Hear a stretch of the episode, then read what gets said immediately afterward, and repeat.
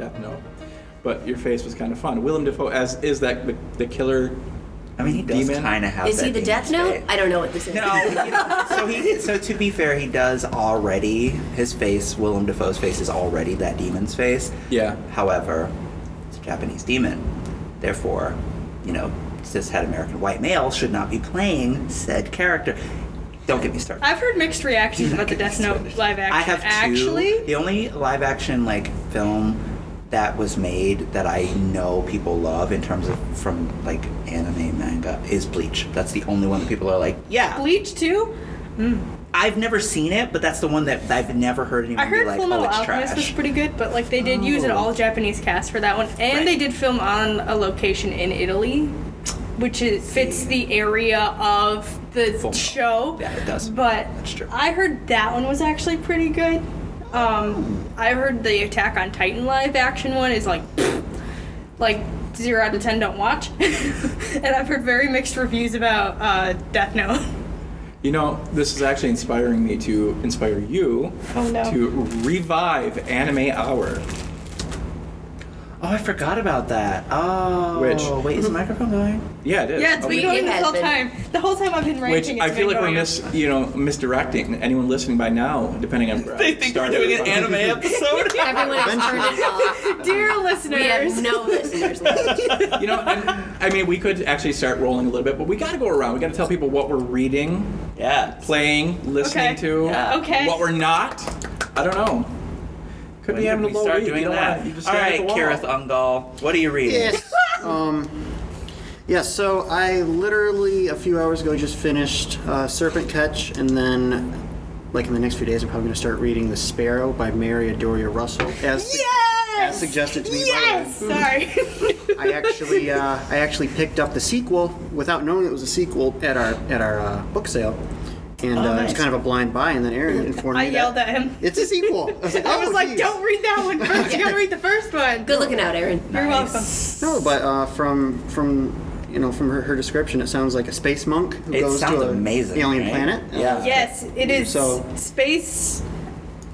It's a monk, a Jesuit monk, goes to space with a whole bunch of friends and meets some aliens to learn about a different culture, and then comes back PTSD. Ah, As one does. Well, that And there's a whole lot in there that I could go on about, but that's your general, like, without spoiling anything, that's part of the plot. That is very new wave science fiction written all over it. It's really good, actually. I read it, believe it or not, for my Christian theology class. Which I love even more. And I wasn't expecting to love it as much as I did when we had to read it. Nice. And we did, and I was like, wow, this is actually really good. Now I need the sequel. So, Wait, so what are you reading? what am I reading? Yeah. Um, and as I was talking about this, I think in the group chat, I don't remember the other day, maybe. um, in the spirit of the book being uh, quote unquote canc- a canceled event, I che- checked this out before it became a Oh, canceled event. I'm reading yes. Forget the Alamo by um, Bryan Burrough, Chris Tomlinson, and Jason Stanford. Which, for anyone who doesn't know or is not up on the current news trends, Or if you day, don't live in Texas. yeah, uh, they were actually going. It, the book is basically about the history of the Alamo and why it's a lot more overrated than you might think, and how a lot of the stuff that's going on within the creation of the Alamo and the creation of Texas in general is a lot more convoluted than you might like realize. For example, you don't realize that the guy who basically created Texas. So originally Texas was part of Mexico. Uh, Mexico had a whole entire thing about people immigrating over to Texas. And there was like a limit to how many, and there was like an illegal immigration thing going on. Yes, yes, yes. Mm-hmm. Wait, wait, wait. Wait. It gets better. It gets better. We'll, we'll talk about it later, Anthony. we can unpack that later. I know, I'm holding it all in. So the guy originally immigrates over there, I believe, legally, and then he turns around. There's like a whole entire like weird convoluted like I don't remember everything off the top of my head, but I'm going from what I remember. He legally immigrates over there, but then he turns around and he was starting to get people from like the southern states over, over next to him to like also come over, but like they couldn't because you know Mexico was like no thanks. we don't want you over here. Mm. And they were like, well, lol, we're gonna cross the border and do it anyways, which sounds very familiar. America? And then what? it gets even worse when you realize that it was either him or like one of the people who fought in the Alamo was actually part of the illegal slave trade that was going on at the same time. Mm-hmm. So we have Texas seceding because of slavery, but at the same time they're also participating in illegal slavery. So you're sitting there just going, "I need a drink" as you're reading this. Wow. And Yeah. so that's what I'm reading. And then I'm also playing Legend of Mana, which was a Square Enix game from the 90s, which got ported over to the Switch I need to and the that. PC. And I bought it so much because I love it. I bought it twice. Yeah.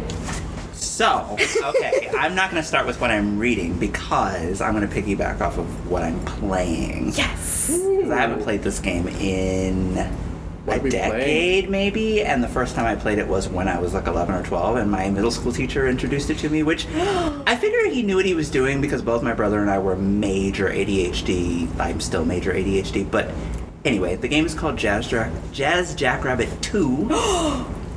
and it is this What happens in Jazz it is Jackrabbit this- 1? It is this. I don't know. I haven't played that one yet. I will play it because I just bought it. But it is this psychedelic, funkadelic game in which, like, it's is it, it's not really a flash game, but it's like a 2D No, it's a kind 2D of platformer. platform game. Yes, it's a platformer in which this rabbit called Jazz, Jack. Rabbit, is green and he has a little blue like like alien pistol thing. And he's got like a red bandana. Yeah, he's got a red bandana, and he like, you know, platforms around and does the kinds of things that you do in a Mario game. Except it's very explicitly like he's shooting from a gun, and you use the space bar, so you're like spamming the space bar just to get anything done. It is the most amazing game. He's fighting up against like giant turtles and. A whole bunch of other alien creatures and Fun you know, fact the game came out in 1998. It's a bizarro game that I have. It so much looks bizarro from these images. It is really fun, and the special edition that I bought of Jazz Jackrabbit 2 has a playable female character. Oh, Lori. So I'm playing her. There's also another character in there that you can play called Spaz. Spaz! I, lo- I hate Spaz. I don't like to play a Spaz, but my brother could play a Spaz, so we would do. We would. Yeah. Anyway, that's a snapshot into my childhood that nobody needed. what I am reading is a book called War Girls by Tochi Onyebuchi. Um, I've never read anything by him before, although I've wanted to for a while. It is so good. It is this sci-fi story that basically posits like what if the Biafran War happened in like the 22nd century and what if it was like Gundam in Nigeria for any of you who know. You what told Gundam me is. about this. yeah, yeah yeah so you know these Adding like, that to my reading list. yep bingo see exactly yeah it's so good so far so anyway I don't play video games, so I'm reading a book. Ooh, I felt some judgment. Uh, would you like to know what level of wordscapes on my phone that I'm on? Uh, my mom got me an ARC when I went home over the 4th of July holiday to visit her. It is called Sisters in Arms. I believe the author is Kaia Alderson. It is based off of the actual real life all black female battalion that was sent overseas during World hmm. War II. Hmm. Like the only like black regiment in the war. Right. It's very well researched. It's very placey. Like I do feel like I am there when I'm reading it, but I'm just not vibing with the main character. Like she seems very closed off for even though reasons have been explained in the text, they do not feel all that plausible to me personally at least. Hmm. But of Can you course repeat the name again? Sisters in Arms. But of course, your mileage may vary. I believe it comes out in August, so we will have it soon because I will still purchase it for the library. yes ma'am Far out. It's only 400 pages. That's not bad for a historical. And I'm like 300 some in. You know, it could be just because she's a debut author, and a lot of debut authors don't know how to write character well. Anyway, What am I reading? My reading is a little um, spotty in the past few weeks. Like I've just slowed down, which I'm enjoying it by listening to podcasts and stuff. But I am reading about four books right now. Um, I'm continuing reading The Tao of Wu by RZA, which little bits at a, couple pages at a time. I'm enjoying it that way. Dandelion Wine, I'm slowly listening to. I just haven't been reading, listening to a lot, so hence the time frame. Uh, I'm picking up because I'm in a D&D mood. I've picked up Dragons of Autumn Twilight by Margaret Weis and Tracy Hickman. Published in 1984, it was probably the earliest fantasy series that I fantasy series that I really fell in love with, and it's I'm kind of like I, I told you that it's no Pulitzer Prize winning material. It's not amazing literature, but as I'm reading it, it, it's been probably 15 years maybe since I've gone through the whole series. I do have a weird appreciation for it now. Like it's better than I remember. Have you seen the adaptation? Um, which we're gonna talk about that. Yeah, um, it's so good. and also, I'm about 20 pages into Codename Verity by Elizabeth Wein. Thank you, Jen, for that recommendation. Um, full review will take a little while just because I'm at my pacing right now.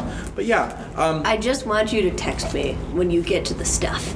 If I can't finish, like if it gets to a point where I have to like put it down for a, a month, be like, I'm not emotionally ready because I'm.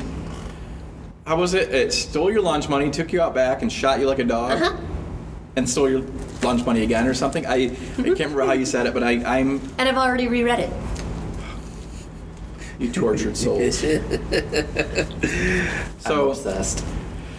Little hits and pieces, dear listeners, of what we're going to talk about today, from page to silver screen, adaptations of books, movie adaptations. And I do want to, because you hinted onto something, I do have to bring it up. I'm an avid Dragonlance fan, so I'm trying to think 10, 12 years ago when I realized that they were making an animated film for Dragonlance, Dragons of Autumn Twilight specifically. Wait, Like, oh, another one? no, this is. It was maybe like 10, 15 years ago, but No, they When I s- made one in the early '90s. maybe it was that. Like I don't know. I feel like it was in the tw- There's a 2008 early 2008 2000s. 2008. What? But when I read that Kiefer Sutherland was the voice of one of my favorite wizard characters from the series, Raistlin Majere, I'm like, oh, it's on. I love and there are other people like Michelle Trachtenberg voiced one of my other uh, beloved character from the book. But then I finally, like, I'm trying to think how I even found it because it net was so poorly panned by critics and producers that they didn't even really. It was straight to DVD. Got it on Netflix at the time. By talking about it, I can't double down and say it never existed. That was one of the most atrocious film adaptations, animated, live action, or otherwise, of any book. That, Like as an adaptation or as a movie? Because I That is a fair criticism. Because I haven't read the book, but the reason that I Okay. thought that the movie was from the early 90s is because it has that look of an early 90s animated film.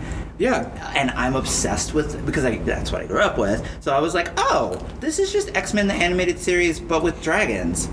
Got it. And I latched on and like. no, that's you know, fair. That's fair. I also really I, I definitely read the book because it's unreadable, but that's just my opinion. Fun fact: There's two Dragon Dungeons and Dragons movies. Oh yeah. Oh, we, Oh, maybe it's is it? Yeah, There's there are. literally two movies titled Dungeons and Dragons, but they're both live action. Yeah. So that okay. Anyway, But it was it was definitely like eh, the the voice performances I thought were really weak. The animation, even if you stack it up next to early '90s, late '80s animation, it was bad. I mean, there was. It was objectively horrible. I mean, Gotta get the the animated popcorn out. Hobbit. Okay, have recently have Looks either of you advanced. seen this? I have. Oh, The animated Hobbit. don't okay. talk- don't talk about speaking of, the thank you. Think, speaking of adaptations, thou shalt not, thou wilt not ever come for the animated Hobbit. Everything from stem to stern, including all those cheesy folk songs, is perfect. Bilbo, Bilbo Baggins. It's like That's not one of them. wasn't that sung by Leonard Nimoy? No, get That- that- out of that- that- here. that's a different No, thing. that is not. No, that is trash. Whatever that is. No, no, It no. exists. but- Oh, the Rankin Bass animated Hobbit. Grant, Grant take it away from me because I'm just. No, I mean, yeah, Ugh. it's uh, if we're talking about the same one, it's Yeah, it's, oh, yeah. it's Ralph Bakshi directed. Um, it has. Really, Oh, he really, did the Lord of the Rings one. Oh, ah, shoot. Yeah, I'm, Which I, is I- I- also- I, mixed them up, but that's also really good. really The. Lord of the Rings one is really good. It is, and is that where your shirt comes from? Is that like? No, this is actually a band called Cirith Ungol. I love it. They got the name from the book. I but love it. So here's something to know about the Ralph Bakshi. Bakshi. Bakshi? I think Bakshi. Bakshi. I okay. could be wrong. Adaptation. So he did what Peter Jackson couldn't do because Peter Jackson wasn't there first. He was like, I want to film the unfilmable, which is I want to make a Lord of the Rings adaptation. Tolkien and his family said no.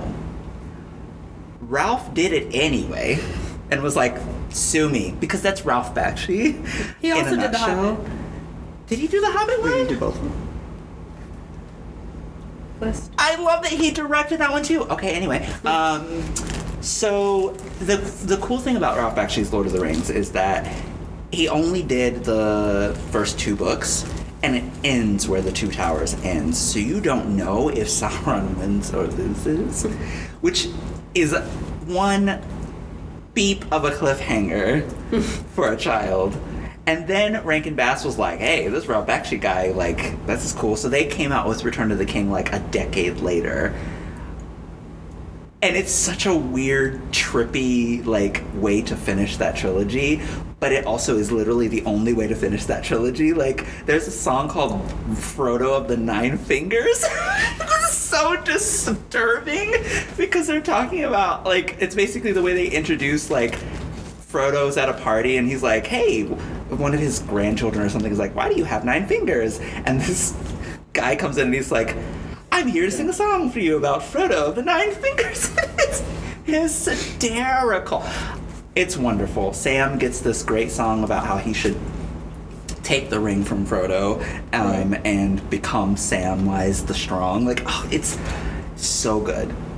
But also, Peter Jackson stole a lot of imagery from that Ralph Bakshi Lord of the Yeah, Rings. like the uh, the scene in Bree when they're sleeping in the beds, and then the that's yeah. That's a direct pull. Yeah. Yeah, absolutely.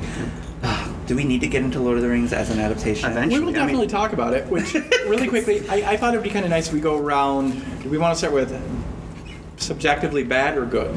We go around the room. Someone Don't offers up. Okay, Jen. I I, know you're going to pick Artemis Fowl or Percy Jackson as your beautiful, preferred, beloved adaptation. Are you calling I- me out? I will go over this table. I'm going to text Jen right now and tell her She's you. climbing so, over the no, really. Okay, what was wrong with Percy Jen, I Jackson? might, I might join you for the Percy Jackson one. I'm Okay, sorry. Percy Jackson one is actually it's a halfway decent movie. As a movie itself, it's not bad. Sure. As an adaptation, it absolutely mangles half of the major plot points that are actually important to the whole overarching series. That would work if they filmed it right. Yeah, that if they had just done it right, there was nothing unfilmable about them. Sorry. But literally, literally, book one of Percy Jackson. We open on 12 year old Percy.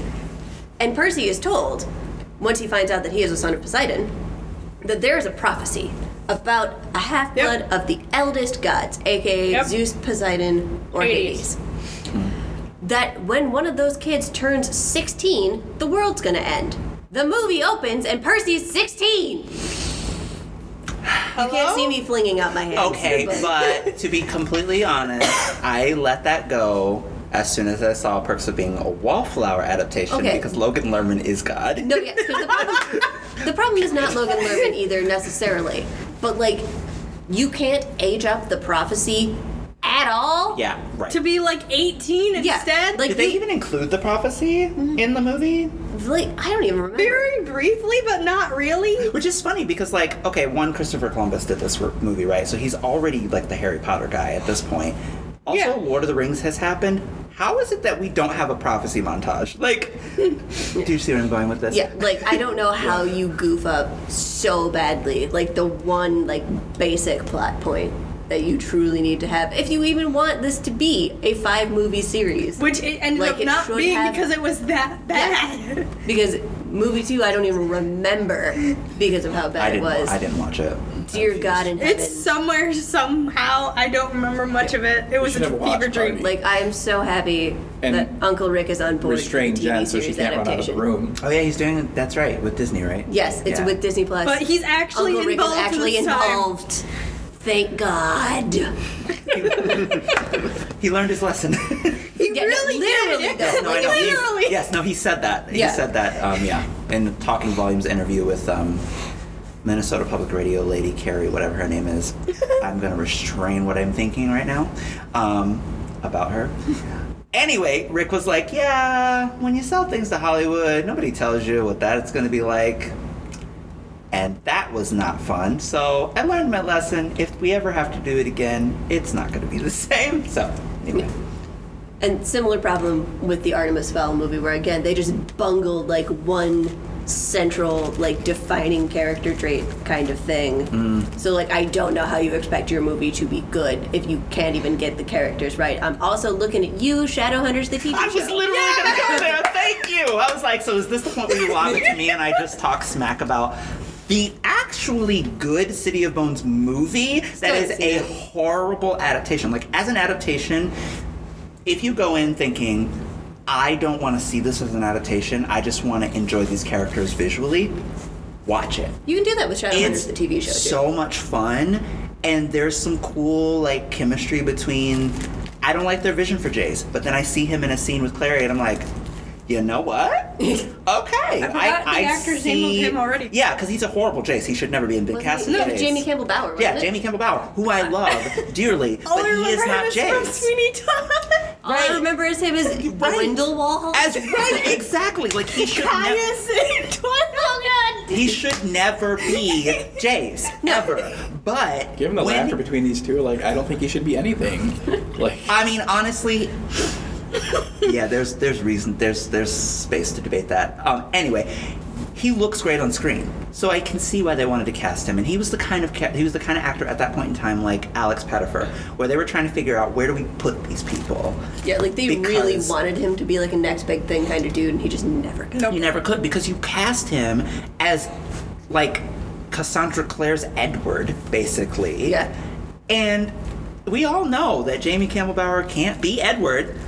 So why would you do that to Jace? But then you watch him in, in that scene with Clary, in all the scenes with Clary, and I'm just like, this scene was not in the book. This scene was not in the book. Oh, my chair is wet. This scene was not in the book. Like it's so good. But- it's so I don't He's a understand. good musician, But but like, McNamara and Dom Sherwood had great chemistry in the TV show. That's show. true, too. but they're both horrible adaptations. Like they literally looked at these books that are chock full of nothing but plot. Like Cassie stuffs those books, and they're already like the they're all size of- 700 pages Yeah, long. So they're all bricks, and she shoves them full of plot. And these film adaptation people are just like, and we're throwing out all the popcorn." plot and making it up as we go. Yes. like we've taken the characters and most of the setting, and we vaguely realize that it's about demon fighting. yeah, exactly. But that's all we got. yes, yes. But they made they made Alec and Magnus gay, so I'm fine. So it was a good movie, but it was a good movie, but a bad adaptation. Yes, it was a great movie, but a bad Huh. ad. It was a horrible adaptation. Literally, You just the gave one. me PTSD from season one of Shadowhunters. I'm sorry. I know. Yeah, same. But the like the best thing about that movie was a scene that they completely invented. Like it did not exist in the book at all, and I still love that scene. I was like, wow, that's amazing. How could they do that? This is unfair. so you know. All right, Aaron. Well, you got beef? What kind of beef you got? um, Or praise? Do you have praise? I feel like someone's got to have praise eventually. well, I mean, Sounds get around to it. You literally listened to me before we even started recording. Me ranting about the Resident Evil series for a bit there. Um, Oh, like the movies So- as opposed to the game series. so the game series started out. It was 1996, Yeah. context-wise. Um, great game series. Like the lore that you're getting from the series as you're reading, like all the note pages that you get along the way, mm-hmm. you're really getting a really good storyline from all of this. And then they turned around and in 97 they asked Steve Perry to write novelizations of the book of the games. But he didn't oh. write them, his daughter did. Okay, is there a Steve Perry who's not the lead singer of Journey? Yes, there's Probably an the author. author. Steve Perry, you said? Mm-hmm. That I only know one Steve Perry, guys. Um, they asked.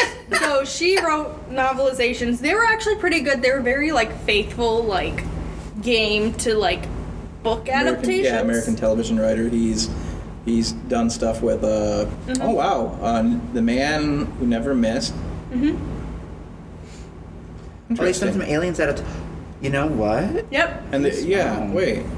So he's oh. he's done some Oh, stuff. okay. With Michael Reaves, yeah. Yes, he has done some. Shadows of the Empire. Mm-hmm. Yeah, he's done some good stuff. He had his daughter write the adaptations though. So S.D. Perry is the one who writes all the Resident Evil novelizations. All of those are actually pretty good, like Yeah. game to paper adaptations. Then they turn around and like I don't even know what year these movies came out, but like at one point we have the live action movies that have come out, mm-hmm. and My only problem is like the director. I believe his wife is the main actress. Milla Jovovich? Yeah, Really? I believe so. If you Google it real quick, I believe he's the director of those movies. Was I think he is. yeah. So we But you know, that. I really did like her on that note. She's until good. she started being in like the 50 Resident Evil films. Like, Right. We're never gonna. We could like produce like a weekly podcast, but we're never gonna hit the number of Resident Evil films that you. You're really out. not. Okay, but- first of all, there are only like seven of them. that's 'cause Second there of were s- all, the one in seven games. 2016 was called The Final Chapter. And third of all, y'all are not going to come for one of my favorite movie franchises like No, no, that. no, no, no, no. Listen, listen, listen. I'm just saying. like as a movie franchise like standalone it's great Amen. but like as a person who came as like the video game fan first Oh, I'm sorry. there's a lot that's in there that like just as- Cringy? they miss a lot of like the good characters that like come Yeah. in Oh. like like yes like i believe in like two or three Oh, two is trash. I no but like there. in those we have like I, we have I liked jill it, but I stopped watching after You the have like one, Jill so. come in, and then you have like Carlos come in, and like Chris come in, but they don't get to do all that much. But then you remember, they're the main characters of the series in the first place, and we're gonna just gloss over the fact that they're here, and you're all of a sudden in this underground laboratory, and you're just like. We don't get there yet. We literally don't get to the underground laboratory until like the very end. And it's like of the games, like you get in the underground oh, laboratory stuff. Oh, really? So all the underground lab stuff, depending on which game you go in, you only get there for the second half. Because that's where you get really like creeped out, and that's where Wesker comes in, pops in for like five seconds, says, "Hey, how's it going?" and then leaves. So you only get to fight the bad guy, who, whatever what it is for whichever game you're playing, it can be M- the Tyrant, Mr. X, Nemesis, whichever one that you're going on for that hot second. Yeah. But at the same time, we have the live action. You also have the animated adaptations going on at the same time. There are animated Resident Evil movies. Which I've heard are yes, pretty good. there's um, I don't know. I don't know. We might have to know over top of this, but there's um, Damnation. That's one of them. There's another one that's like uh, Destination. There's like a. There's one that just, Determination. there's one that actually just came out. Defenestration? Destination, deliberation, Just- determination. Name that reference. That's Harry Potter. Oh. That's the apparition. AVPM? That's a, no, No, that's the the apparition. What? that's the when spell they're for in apparition. apparition lessons. Really? The dude tells you destination, deliberation, determination. Yes. Snape, right? Snape's No. the one No, who- whatever dude from the ministry, comes in and teaches apparition. No, I thought Snape was the one that teaches No. the apparition Nope. in their class in the, the No. sixth one, right? Huh. No. Because he's the teacher. No, that's Defense Against the Dark Arts. Exact. Uh, but you have the animated ones going on, I and they're completely like separate from each other. Yeah. Like they're doing completely separate things. And so as a fan, you're watching this going, this is all great content. I love it. But there's no overarching like cohesiveness to what's happening, and you're just like really Oh. annoyed the whole time. And now they're coming out with the Netflix version of the show. I can't. And there's like a big giant like Oh, that's hoopla right, over the I forgot about casting that. because Yeah, the guy yeah, who's yeah. playing Wesker isn't, you know, white. But like I really don't care as long as he's fantastic as Wesker and has the red eye color in his contacts. I literally don't care. So see, see, that's not going to come natural. So uh, No, no, he has to have the contacts in, but he has to have the red eyes at some point. Can we get like uh, two versions of the movie, like the main movie that, or the, the main version we want to see, but the, the the mirror image where it's all distinctly, intentionally bad voice acting to mirror the original PlayStation release of. Like, I would go love that. through, dig out the PlayStation love- version of Resident Evil, which phenomenal game. Really is. Is, but and the very few games at that point had ever made me scream, except for Kool Aid Man on the Intellivision. We won't talk about that. Yes. I'm having nightmares just thinking about it, getting the sweats. Um, Wow. Kool Aid Man, yes. I don't well, wanna- I'll show um, it to you later. Okay. But they, yeah, they're like legitimately. It just made me jump a few times. But then the the dialogue started, and I want to see that. Like, I mean, some of the films like arguably I'm have not bad as dialogues. I'm not as scared Not the same of the way. Resident Evil live action movies as I was at the game. Yeah, no, Like- the movies are not scary. No, they all. were just action, Yeah, kind like leather clad. But like as a survival horror fan of like games, like I would like to see those in my live action. I would like somebody to do a Blair Witch Project but Resident Evil version where you put a GoPro on someone and we chase them around the whole time. Oh, I can see that. you need that survival horror instinct as you're watching the movies, and I'm just like, mmm, I could fight all day about that one and about Tokyo Ghoul, but I'm not gonna touch that one. So Grant. Grant, roast something. Okay. um, Or praise something. I don't know. Ah, Surprise us. There's also the possibility. What would you like to see? Let's Yeah, finish I was- I was roasting and then thinking go back around. Oh, yeah. Okay. So roasting. Uh, the big one that comes to my mind is David Lynch's Dune, Okay. um, which which hurts my very soul because David Lynch is my hero. Yeah, he's But- amazing. I'm Yeah. so sorry. Um, yeah, there. I mean, people have been trying to faithfully adapt Dune since it came out. Um, I think with the with the with the TV series on Sci-Fi that was not Oh, I heard good. that was pretty awful. are you talking about the movie with Timothy Cauliflower in it? Timothy Chalamet Yes, Dingo? that comes out in a few months. It does. I'm just so I can't finally. wait. And I, I, Come Shyamalan I'm being keeping. I keep I'm, I'm keeping my hopes checked for that. we Benedict Cumberbatch. Oh gosh. No, I, I, I'm keeping my hopes leveled for uh, the new version. But Yeah. um, uh, I just don't think with the uh, the so many things. Were, uh, uh, here's my philosophy with adaptations. I think whatever works for the film, it's a different medium. It's some things work better on screen than they do Yeah. on the page. I, whatever needs to be changed, change it. Let you'll, you'll always have the book. Let the movie be its own thing. Yes. And the, the Dune film is very much its own thing, but it ain't good. Um, I like and there, I, I, in fact, I feel like, first of all, I don't think David Lynch was the right guy for the job. He's more of an avant-garde type guy, anyways, and he was, he's probably did it for the paycheck. But Mm, sure. um, Baby needs a new pair of shoes. baby, need, baby needs a new pair of shoes. Um, but things are that they, they tried to insert like inner monologues because so much of the action in Dune is in inner monologues Oh, of right. the characters, and uh, often either it's just so out of context it's ripped from the books, but without the ne- needed context to even really get a full picture of the world, it, it just really doesn't work, or it's just boring. So I think that is one of the reasons that film adaptations have been so tricky throughout the history of film adaptation is if you're adapting from a book, books operate entirely differently than movies in terms of mm-hmm. narrative. It's all about internal dialogue. It's all about what's going on inside of the characters' heads and how they experience things inside of their body. It is not that way with film at all. It's all visual, all spectacle. So that, you know, the meadow scene in Twilight doesn't make any sense if you don't actually have Edward sparkling. Like it like you have to match the visual cues that you've been given Yeah.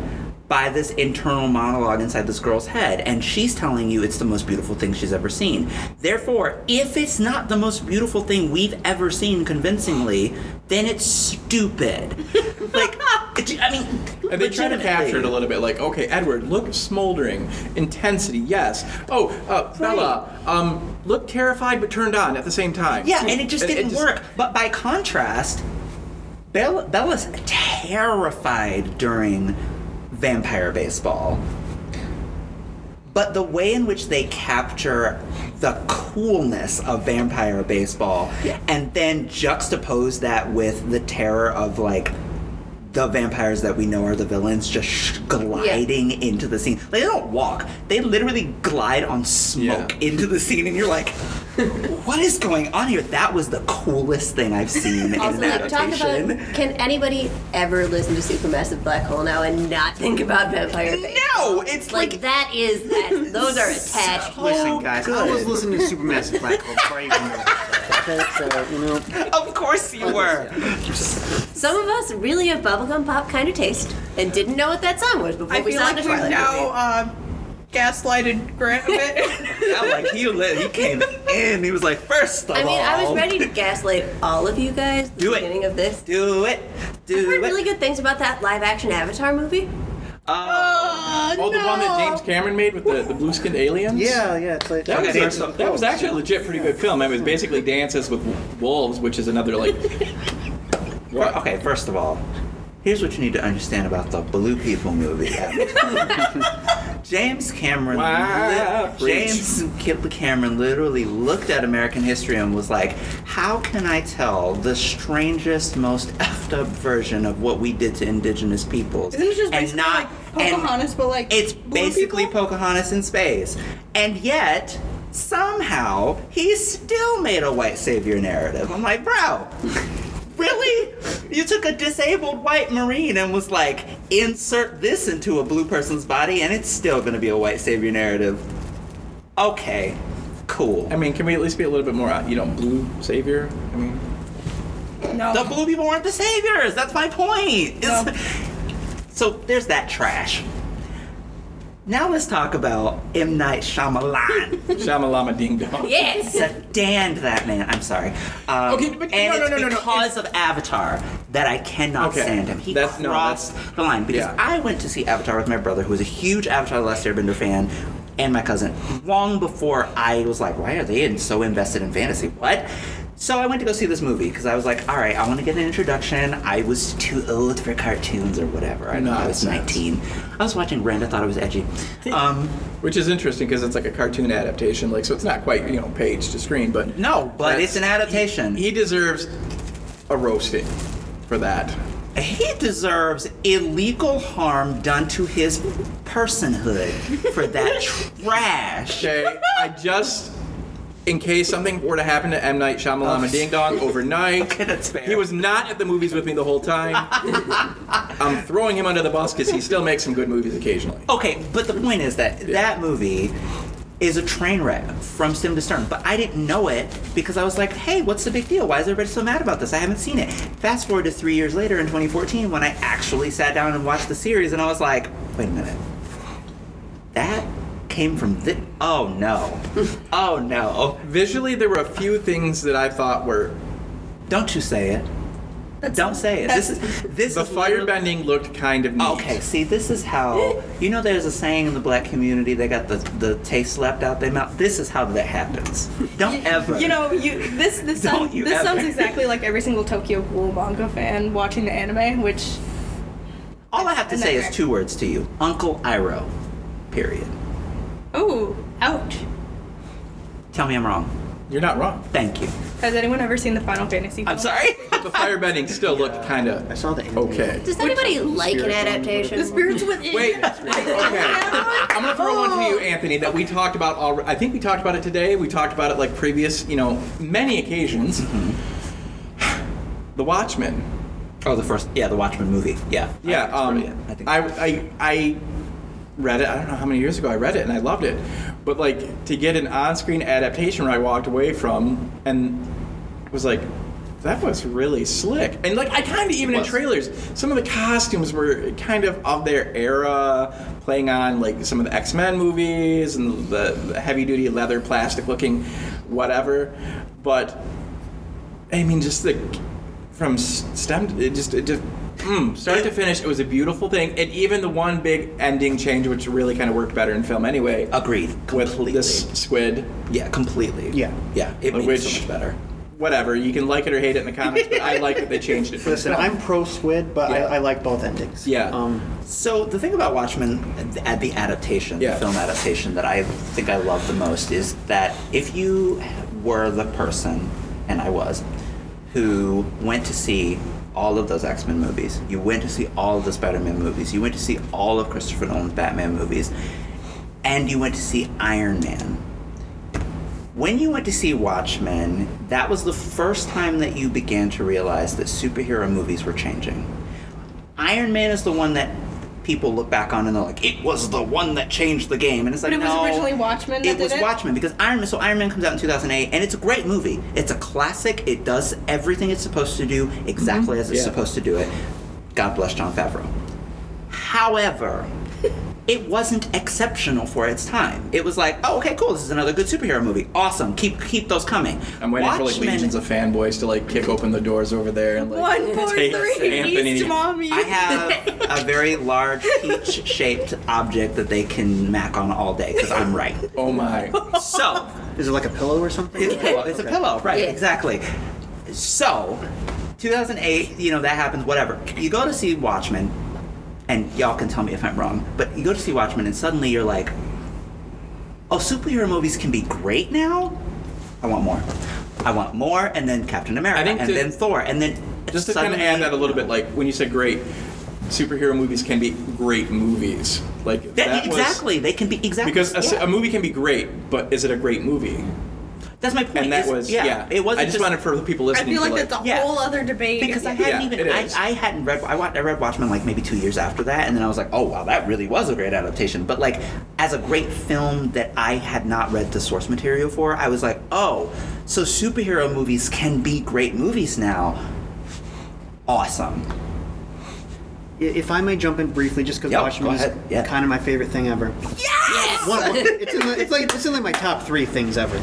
But um, I, Uh, by the way, can I can I um, throw our adult and teen services librarian under the bus by saying, "Where's the Watchmen in our collection?" where is the Watchmen? we have Watchmen The movie or the graphic novel? We have, graphic we have the novel. movie, not the. we don't have the graphic novel We have View. I thought I. we that. did have We did. Somebody must have stolen it. We Yeah. had the Yeah, graphic it- we had the graphic processed novel. it at some point. um s- yeah we had we I had haven't the seen it in a novel. while. Bring your receipts, Andy. I pro- I remember vividly processing a Great. Watchmen oh, novel. Oh, okay, okay, so what I was gonna, I, I, I'll just put in my, my two cents about the adaptation. I think I'm very conflicted about the Watchmen adaptation because Oh. on one end there's a lot to like in the movie, and I feel a lot of what is to like about the movie is directly taken from the graphic novel, especially like Doctor Manhattan's origin backflash mm-hmm. story. Mm-hmm. That's one, that's the best part of the book, and it's the best part of the movie. Mm-hmm. Um, but I feel like it so slavishly follows the graphic novel. It feels like you're watching like a, I don't know, like a like like like a big chess game where the where the the, the you know they're just moving the they're Okay. going through the motions. Like it feels very static and. But some, some and generally people were very ca- very well cast. Like uh, Jackie Earle Haley as Rorschach is he is Rorschach. He was born to play Rorschach. Um, but I just feel like the guy who played Rolf in Phantom shows up and is like beasting out as Owl. I was like Owlman. I was like, yes, it's so good. Sorry. no Well, technicality, but Night Owl. Night Owl. That's it. Sorry. I always called him Owlman, and I haven't stopped since.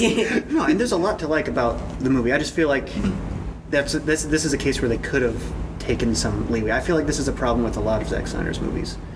Well, Oh. more, more- more so like with 300, it's basically the graphic novel, literally frame to frame put to 300 is Which trash it's it's as a it- it's fun. Watchmen and my biggest complaint with the movie. I'm, I'm almost done. I promise. Oh, go, no, no. and no. I, I'm sure I talked about this on episode two or whatever. yes, you did. But yeah. um, Watchmen is an anti-superhero book. Yeah. Alan Moore Yes. stated this. It investigates the idea. like, It questions: Is the idea of superheroes, and you know, uh, inflicting their will upon the populace Yeah. for the greater good, is that inherently fascistic, or is it? You know, he, it- just, the movie really doesn't do that. It makes the violence look cool. It fetishizes it, how Zack Snyder kind of always does. I, feel that. I feel that. does. actually, I have mm-hmm. heard that complaint ever since that movie came out, and I have literally got into big fights with people because I completely disagreed. Okay. Only because, and I, I'm not here Are to we, fight are we about to watch Was- Anthony and but Granite before- on down? but I only, this is- Do I need to I get only- off the couch? I only Yes. say that. I only say that because it was evident to me then, but it is far more evident now after. If you watch, if you watch Infinity War and Endgame, you want to talk about fetishizing violence. Like it looks cool to want to fight Thanos. Like you're rooting for the murder of a murderer, and it's like, look, okay, I get it. That's what the whole setup of superhero stuff, right? But there's no, there's no nuance there. Whereas the Watchmen film at least waded into the nuance. It didn't No, I agree. succeed on the level of the book, but I think that's just a book film problem. Yeah, and this could be. Yeah, I read the book before I watched the movie, so oh, maybe yeah. it's that's you know. that Okay, a I reason. would like to Oh, unpack that's the fair. idea that superheroes aren't allowed to kill objectively bad people. But that's a different podcast, and we're Can we have that another day? Yeah. No, no, no it, it's more complicated than that. Yes, I just want the We're, we'll have a superhero podcast Do you know what I mean? episode instead. Yeah. And it be, they kind of address certain things within the movie, the story itself. I mean, because when they vilified or they, the law passed and they couldn't have superheroes anymore, like people Or wearing the masks. Accords. Um, well, no, and. Oh, Watchmen. And in the Watchmen. Yeah, yeah. But they had one government watched. Me don't know. government I don't um, know. It's sponsored superhero in the comedian. Area. Yeah, right. No, right, right, right. Yeah, I, I agree with, with Grant that it wasn't as poignant, maybe, but it's present. No, make it's it's it's there, but you really have to look for it. Do you? in, Okay, in my maybe. opinion, but maybe. Yeah, I could see. Okay, I could see that. I'll watch Okay. the movie. I have. I, I, You, you should definitely read it. And by the way, I did search our catalog while we were talking. Yeah, we I don't didn't have see Watchmen. it. We don't have to Watchmen. I, we, I, but we did. We might have. Before any of y'all worked here, including Jen, we had Watchmen, and I only know because Heidi was like, "There is one book we are not going without, and that is Watchmen." So, I mean, at least we also have V for Vendetta.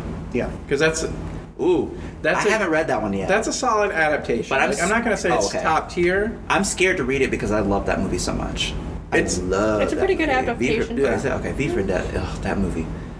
Which Yes. I, I, I, you know, I don't want to get on the Alan Moore. Like he hates anything that's not his original work, but he probably hates his original work too, because he's such a weirdo.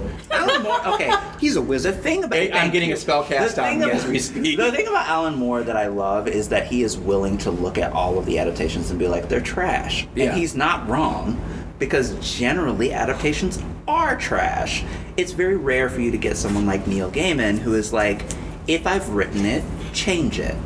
Yeah. Because you're making a movie and I am not. So I can write a line that says they sailed on a on a ship in the air, but you have to actually build a ship and convince people that it's flying. I wrote a sentence. You have to build a ship.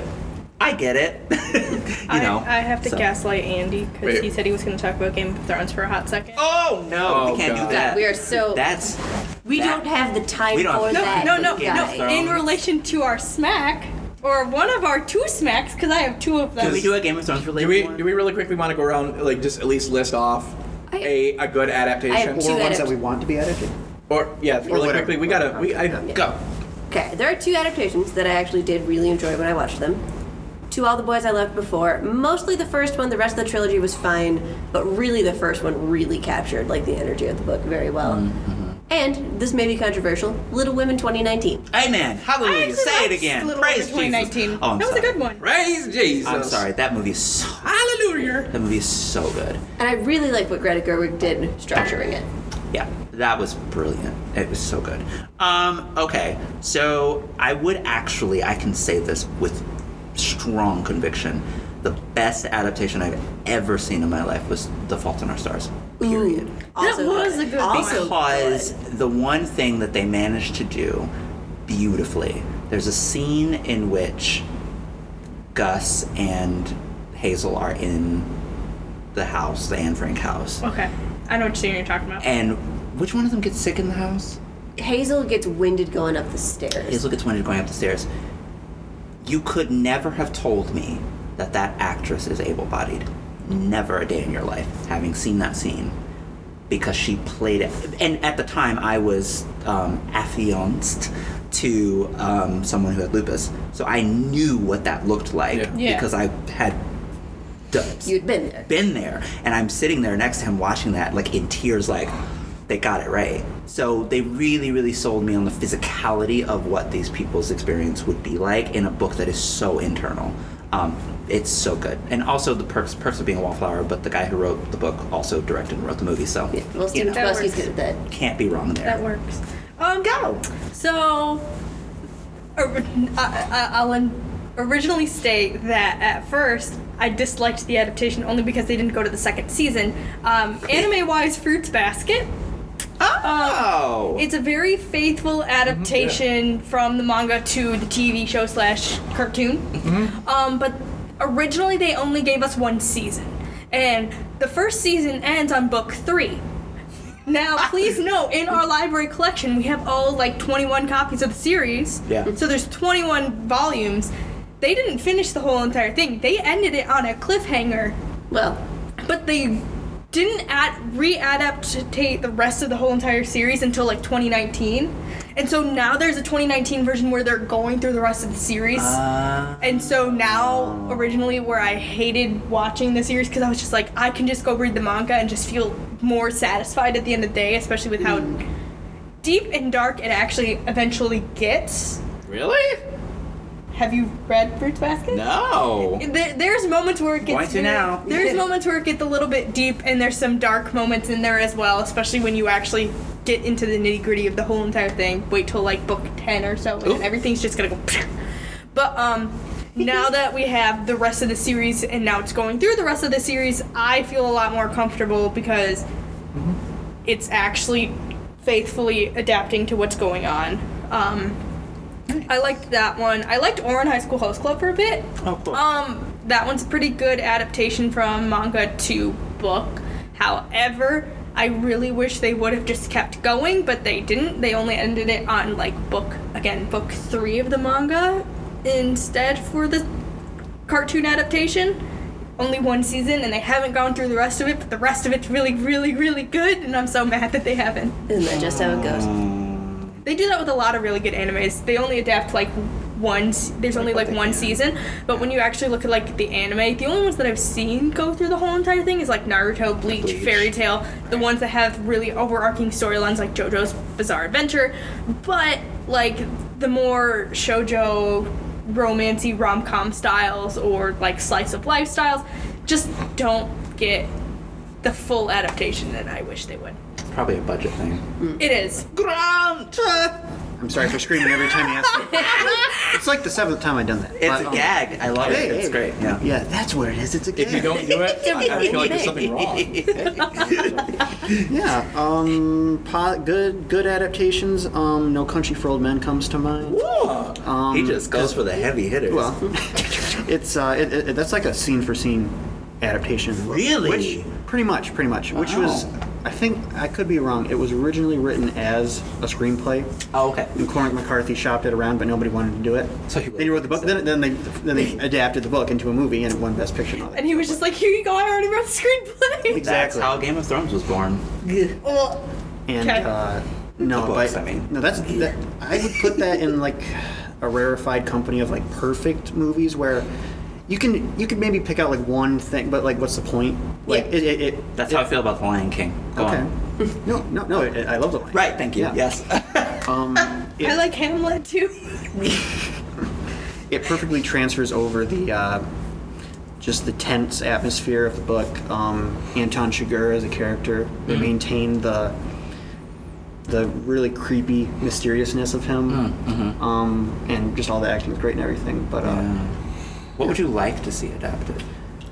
okay, so I haven't been able to rant about this book on the podcast yet. Oh, good Oh! lord. I did a, I did a lit in a minute about it. Um, Why don't I have any popcorn? Ill Will by Dan Chaon needs to be adapted into a film. What you waiting Um, on, Boo? do you Right want I, your I, I, I've thought about it. I've thought about it. Um, he needs to take advantage of the current true crime boom because it, it, in a way, it, it, it Please kinda do. Listen, it's such a good book. I love it. I'm obsessed with it. Um, You want your week ruined again in the worst, the exactly. best way possible? Yes. He Again. retweeted that. I know when he re- I, that was the first. Tag him again. All I'm saying is, if you write you a little screenplay and send him a little message on Twitter, you could maybe get your dreams. I'm I. I, I have considered Just remember trying to write something. okay, Do go, it. Go ahead. You're famous. Do it. Don't let your dreams be dreams. Look at you little plebeians. I never knew you before. Andy. No, I'm just gonna throw it out there really quick because I sometimes forget it until it pops in my head. A really wonderful adaptation. McCormick McCarthy's The Road. Yes, that's yeah. I guess Cormac Like- McCarthy just gets them all, don't he? Yeah. Like, dang. I read it and I thought it, it's so uniquely written. I mean, it's like it, divorced of like any kind of punctuation or Oh, that's it- technically correct writing, but it, it definitely works. It feels like there's a breakdown. Like that's the way I kind of picked up on it. Like there's a breakdown in the, the, this person's psyche or uh, educational whatever. I don't know, but it, it worked well. And then you go to the movie, and which I'm still getting anxious thinking about the scene where they leave Michael K. Williams' character. He, he- yes, he tried to rob them. Oh yeah. he- they leave him They his clothes naked and on a trail. Like, no, you tried to rob from us. We're leaving you without anything. and, his it's just like like the, the kid's crying and the dad's like no we gotta go um, it's Oh. it's but like what yeah there's some internal thought processes that you don't get in the movie but i think the visual bleakness the stark just the That's, mm, that's hard to do without. boring It looks like somebody put a yeah. sepia filter over top of it when I was looking at the pictures. The scene that does it for me is when they, they go into the abandoned house and then they go get into the basement. In the basement. That Oh, is no, no utterly- spoilers. I won't spoil Oh, it, God. but it is horrifying. Oh, God. It is So apparently now That we need to watch alone, I know, and like we need to do a watch party. Okay, So we someone needs to go party. over with and to to Jen's and hold Jen while we do this watch party because she's already Listen, curled into a ball. listen. have a Lion King soundtrack and Yes. movie and the the candy on standby. You need to have be uplifted. This is not going to leave you happy. Listen though, community room podcast watch party where we just watch all of the movies that we have. Um, I swear way too much while watching anything for that to actually be. We won't live. re- be The edit process we'll would just be, watching. prolonged because I would have to be- beat it would things. Be, yeah, I really don't. I when I watch Basically, it was like a 35 minute like beep beep beep beep beep. Now that Anthony's got it all out, I was like, and for the beep beep beep, you know. That's So we're not Mystery Science Theater 3000ing? No, you need to do that. Okay, all of you people out there who are listening to this, and then we're gonna Can do a we even do that with the Eddie library? Murphy, Eddie Murphy talking about black people going to movies is literally everything I've ever been in my entire life. You know, because he was like, I went to go see a movie with, with uh, you know, and there was a bunch of white people, and, and they don't talk at all. They just sit there quietly and they watch the movie and then they eat their popcorn and then they're gone. then I went to go see the same movie the next day with, you know, a bunch of black people. And we were screaming at the screens and we were yelling and we were, get out of there, man, what's wrong? And I'm like, yeah, exactly. That's that's what Listen it though, is. if we Space Theater 3000 it, we're watching Spaceballs. Okay.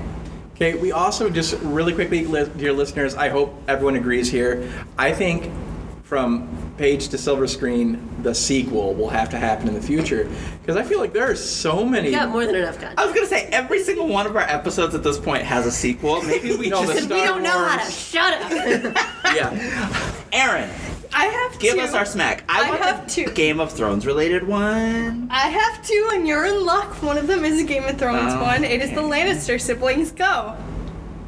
Ah ah. Kill oh, wait, wait, hold on. Kill Cersei. I'm I, I, I'm Um, completely serious. That is what's on. Okay, on- all right. on- You know what? on the- Snog Jaime, marry no, Tyrion. No, Reverse no. that. Wait, no. I Mary You marry. Yes. you- Yes. No. Yes. You marry Tyrion. Yeah. Period. Yes. You kill Jaime.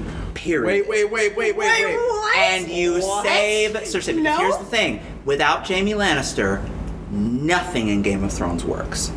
The king is not killed. The Mad King is not. Was the Mad King? Yeah, the Mad Yeah. King is not. Without Cersei, none of it Cersei. works. No, no, no. Cersei's problem is that is Jaime. Period. And you, you marry Tyrion because, well, you know, no one's gonna love him. Anyway. So kill And Tyrion's the most intelligent character in the entire thing. He's gonna fix whatever problems you have, including the Mad King, without killing him. He didn't fix Daenerys that well, but sure. That's because the show ruined his character. They literally took a character We whose, know. whose quote favorite quote that we all love is I read books and I know things and they committed him to silence. Just for, For sake three of like, seasons. Just for sake of what you're talking about now, Google later George Martin's latest comments on the TV show and how his book is, will end different. I don't care about George's. I mean, I think it's kinda cheap. You shouldn't It have given it over. cheap. You But shouldn't still. have. I don't. George. Aaron, what's the other one? So shout out to Megan for putting this in here. She also adds a little side note that this is an Anthony and Andy pick and it's not her fault. Uh oh. So therefore, shout out to Megan for putting this in here anyways. I have Vader, Yeah. Voldemort, and Hannibal Lecter. And this is literally your picks. Your picks. So you, you know how I feel about Anakin, so you marry Vader. So Vader, Voldemort, Hannibal Lecter. yes. You marry Vader, and then you sick Hannibal Lecter on Voldemort. Okay. I mean, we just kind of leave Hannibal. I would alone. maybe even go for Snog and Hannibal because, like, yes, you might get eaten alive in the middle of the night, but I feel like you're going to be treated to some finer things in life during your time spent with him. That's why I think you should marry him because oh my He's God! rich. What is wrong with He's you? rich. Can you imagine the give dinner you parties he throws? yeah, Can't yeah, you no, get no, like just, some weird mouth fungus from eating people though? Like, how do you explain that, Listerine. doctor? I don't know. I can't explain that. But I just feel like he Read the would book, Jen. I don't know. I don't want to read the book. he would keep the relationship interesting with interesting conversations and stuff. That's, But then again, Yeah, again, and then although he did say- dies, and you discover Vader. that he has all these bodies that he's been eating over. like Like, you would go in there knowing that. Or would you? I think so. Yeah. Maybe full I transparency. Does that change your answer? If I was gonna say, to if you go in knowing, why would you still do it? Still killed less people than Darth Vader. Like I feel like if he respects you, he's if he That respects is the you. rudest Think about it this way. Ever. Also, think about it this way too. Like Hannibal Lecter has a sense of honor within him. Like, if you go into the books, he only truly ever goes after people that have wronged him. And now I'm And taking it back a little bit. I'm going to marry Hannibal. And Voldemort doesn't either. But okay. Oh, first of all, Voldemort goes after Voldemort. Nobody. Okay. Yeah. First of all, Did he ever? Did Hannibal No, Lecter no. ever hurt Clarice Starling? I don't know. What I did don't Vader do? I'm taking it back. I'm not going to. I'll, I'll snog Vader one time, then he's gone. Vader But rid Hannibal us of Lecter, the he res- trash Jedi Order as well Through he should have. Well, But he also choked out Padme. they were trash. Okay, that was George Lucas's fault. um, and also trauma. Trauma does something. When you murder half the order, you kind of have trauma. I'm just saying. You know how I feel about Anakin, people. Don't get me started. We had a whole episode That about is it. my boo. Can you imagine like the context changing if she were like, "Hi, Poppy," as she's getting, you know. I was gonna say something, but I don't want it on tape. Oh, I'm not recording anymore. It could and will be used against me in court of law. I do. Dark, dark episode.